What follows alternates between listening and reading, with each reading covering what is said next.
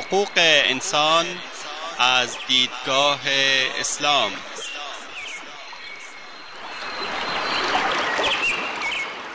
يا أيها الناس إنا خلقناكم من ذكر وأنثى وجعلناكم وجعلناكم شعوبا وقبائل لتعارفوا إن أكرمكم عند الله أتقاكم إن الله عليم خبير.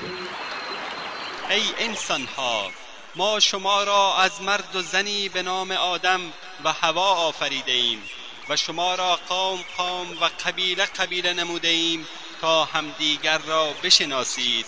بیگمان گرامی ترین شما در نزد الله متقی ترین شماست.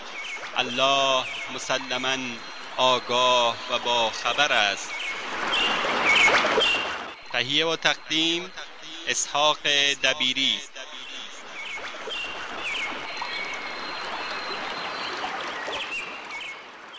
بسم الله الرحمن الرحيم. الحمد لله رب العالمين، والصلاة والسلام على أشرف الأنبياء والمرسلين نبينا محمد وعلى آله وأصحابه أجمعين. اما بعد.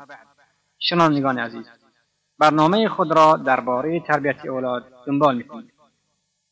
همکاری بین مدرسه، مسجد و خانه از جمله عوامل مؤثر در تکوین شخصیت فرزندان از جهت‌های مختلف علمی، روحی و جسمی ایجاد تعاون بین مدرسه، مسجد و خانه است. مسئولیت خانه در درجه اول در ارتباط با تربیت فرزند مربوط به پرورش جسمی است. زیرا کسی که در این امر کوتاهی کند، دچار گناه بزرگی شده است و در حق معیشت افراد تحت تکفل خود اهمال ورزیده است. در روایت ابو داود از رسول اکرم صلی الله علیه و آله و صحبه و سلم روایت است که کفا بالمرء اثما ان یضیع من یقوت.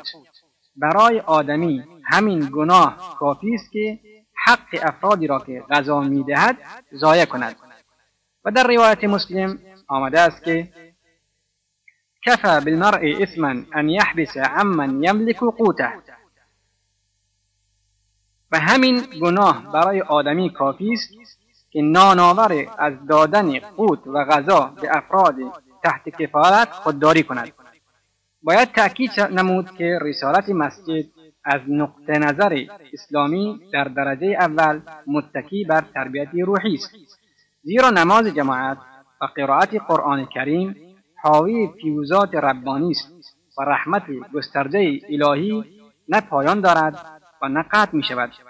در روایت بخاری و مسلم آمده است که رسول الله صلی الله علیه و آله و صحبه و سلم فرمودند: صلاة الرجل فی جماعت تضعف علی صلاته فی بیته و فی سوقه خمسا و عشرین ضعفا و ذلك انه اذا توضع فاحسن الوضوء ثم خرج الى المسجد لا يخرجه الا الصلاة لم يخط خطوة الا رفعت له بها درجة وحط عنه بها خطيئة فإذا صلى لم تزل الملائكة تصلي عليه ما دام في مصلاه ما لم يحدث تقول اللهم ارحمه اللهم ارحمه ولا يزال في صلاة من انتظر الصلاة. متفق عليه. نماز مسلمان در جماعت بیست و پنج برابر نماز منزل یا محل کار ثواب دارد. زیرا وقتی به نیکویی وضو گرفت و برای نماز به طرف مسجد حرکت کرد و قصد او فقط نماز باشد، هر گام که برمیدارد خدای تعالی مرتبه او را رفعت میدهد و گناهی را از او پاک میگرداند و در هنگام نماز خواندن و در محل نمازش تا زمانی که وضویش باقی است فرشتگان بر او درود میفرستند و میگویند خدایا به او رحم کن، خدایا به او رحم کن. و تا زمانی که منتظر نماز بعدی است در رحمت و دعای مغفرت آنان قرار دارد.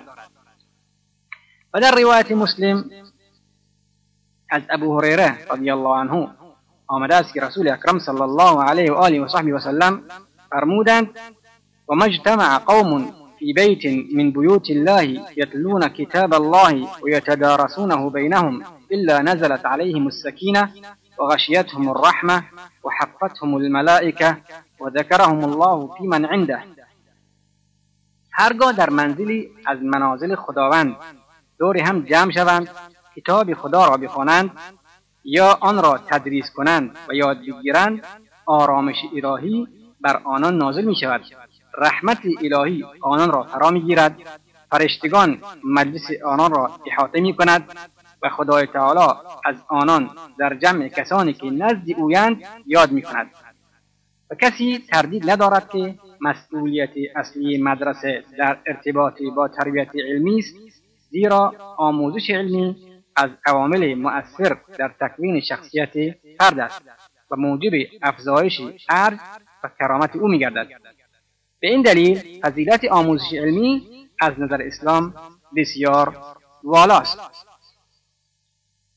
رسول اکرم صلی الله علیه و آله و صحبی و سلم می‌فرماید: من خرج فی طلب العلم فهو فی سبیل الله حتی یرجع. هر کس به جهت طلب علم از دیار خود خارج شود تا هنگامی که برمیگردد در راه خدا فعالیت می‌کند. و در روایت دیگر رسول اکرم صلی الله علیه و آله و صحبی و سلم فرمودند: من سلک طریقا یلتمس فیه علما سهل الله له طریقا الی الجنه. رواه مسلم. هر کس به مسیری برود که علم بیاموزد، خدای تعالی راهی برای ورودی به بهشت برایش هموار می‌کند. و در روایت ابو داود و ترمذی رسول اکرم صلی الله علیه و آله و صحبی و سلم می‌فرماید: وأن الملائكة تضع أجنحتها لطالب العلم رضا بما بما صنع، وإن العالم ليستغفر له من في السماوات ومن في الأرض حتى الحيتان في الماء. ملائک بالهای خود را در مسیر طالب علم به احترام او می‌گسترانند، به جهت آنکه از این عمل او راضی هستند، و هر آن کس در آسمان‌ها و زمین است و حتی ماهیان دریا برای طالب علم از خداوند طلب مغفرت می‌کنند. و در, در روایت ابو داود و ترمذی همچنین آمده است: فضل العالم علی العابد کفضل القمر علی سایر الكواكب. برتری عالم بر عابد مانند برتری ماه به سایر سیارات است.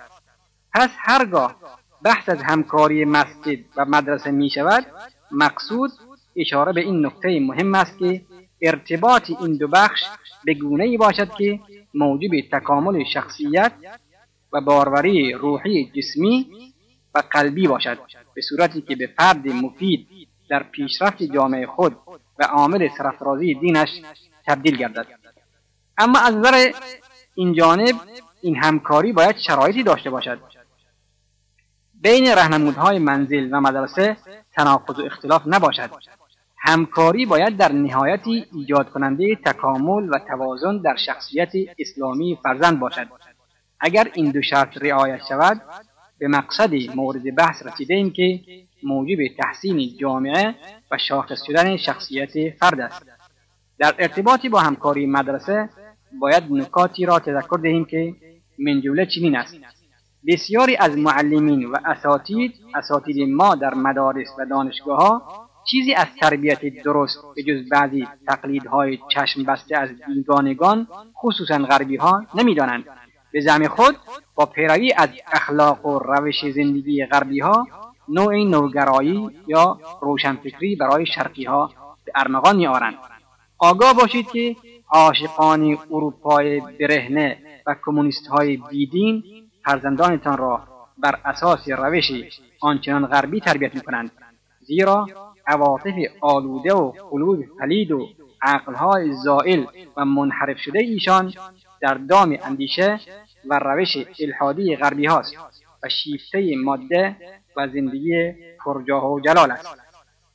اگر پدر احساس کند که آنچنان که باید در مدرسه به تربیت عقیدتی فرزندش اهتمام نمی شود، بر او واجب خواهد بود که در جهت تعالیم مبانی عقیده اسلامی آموزش اخلاقی و عبادی بیش از پیش در ارتباط با فرزند خود اقدام نماید و زمان مناسبی را برای این امر اختصاص دهد. او را با مسجد و دانشمندان ربانی مرتبط سازد، دوستان خوبی برایش بیابد، به مبلغان دینی معرفی نماید و به این طریق فرزندش را با پوششی از اندیشه استوار اسلامی احاطه کند و موجبات رشد مسائل محکم و رجرب دینی و اخلاقی را در او به گونه‌ای فراهم سازد که با هیچ گمراهی و انحرافی از راه خارج نشود و به دنبال بیبندباری و فساد گام نزند. تقویت رابطه میان مربی و فرزند. تقویت رابطه میان مربی و فرزند از جمله قواعدی است که عموم جامعه شناسان و روانشناسان در کارآمدی آن در به ثمر نشستن فعالیت‌های تربیتی به بهترین صورت و نیز بر اثر بخشی آن در تکمیل فرایند پرورش علمی، روانی و اخلاقی بر اساس والاترین ارزش‌ها و مفاهیم توافق نظر دارند. از دیدگاه صاحب نظران و افراد روشنبین مسلم است که در صورت وجود شکاف ارتباطی میان مربی و فرزند و یا معلم و دانش آموز، فعالیت‌های آموزشی و اقدامات تربیتی بی نتیجه و ناکام خواهد ماند. از این رو جستجوی شیوه‌های صمیمانه و روش‌های کارآمد و جذاب به منظور جلب محبت فرزندان، تقویت رابطه متقابل، ایجاد کانال‌های همکاری و ابراز شفقت و دلسوزی نسبت به فرزندان و دانش آموزان ضرورتی جدی است که باید از سوی والدین و معلمان مورد توجه قرار گیرد. از جمله این شیوه ها رابطه ساز و محبت آفرین که باید از سوی مربی رعایت شوند می توان به موارد زیر اشاره کرد. مربی همواره با گشاده رویی و لبخند با فرزند برخورد کند، چنانکه ترمذی از ابو داود روایت کند که پیامبر اکرم صلی الله علیه و آله و صحبی و سلم فرمودند: تبسمک فی وجه اخیک صدقه، لبخند زدن تو به روی برادرت صدقه‌ای به حساب می‌آید. تشویق فرزند با دادن جایزه و هدیه به هنگام سر زدن کاری نیک و پسندیده از وی و یا به هنگام کسب موفقیت درسی، چرا که بنا به روایت طبرانی در کتاب الاوسط، عایشه رضی الله عنها به صورت مرفوع از پیامبر اکرم صلی الله علیه و آله و صحبی و سلم نقل می‌کند که فرمودند: تهادوا تحابوا، به همدیگر هدیه بدهید تا از این طریق همدیگر را دوست بدارید.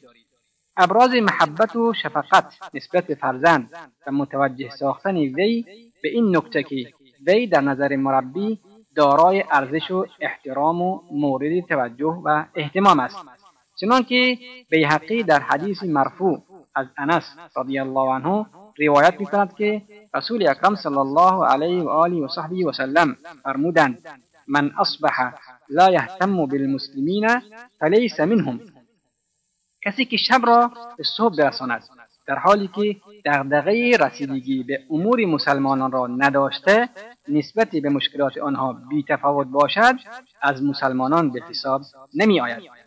برخورد محبت آمیز و صمیمانه با فرزند، زیرا بنا به روایت ترمذی و نسائی و حاکم از ابو هریره رضی الله عنه پیامبر اکرم صلی الله علیه و آله و سلم فرمودند: اکمل المؤمنین ایمانا احسنهم خلقا و الطفهم به اهله، دیندارترین و با ایمانترین مسلمانان فردی است که خوش اخلاقتر بوده، با خانواده خود نرمخوتر باشد.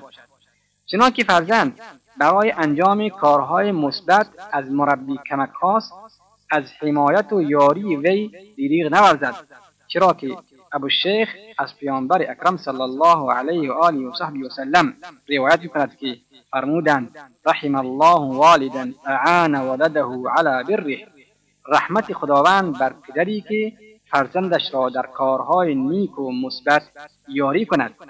برخورد به اصطلاح خودمانی با فرزند داشتن و با وی قاطی شدن و رفتار کودکانه در پیش گرفتن و پرهیز از تکلف و حشمت فروشی، نمونه این برخورد در سیره پیامبر اکرم صلی الله علیه و آله و صحبی و سلم را طبرانی از جابر چنین نقل می‌کند: در پیامبر اکرم صلی الله علیه و آله و صحبی و سلم وارد شدیم در حالی که حسن و حسین را روی پشتش نشانده بود و بر روی چهار دست و پا راه می رفت و می گفت نعم الجمل جملکما و نعم العدلان انتما، شترتان بهترین شتر و شما نیز بهترین بار هستید.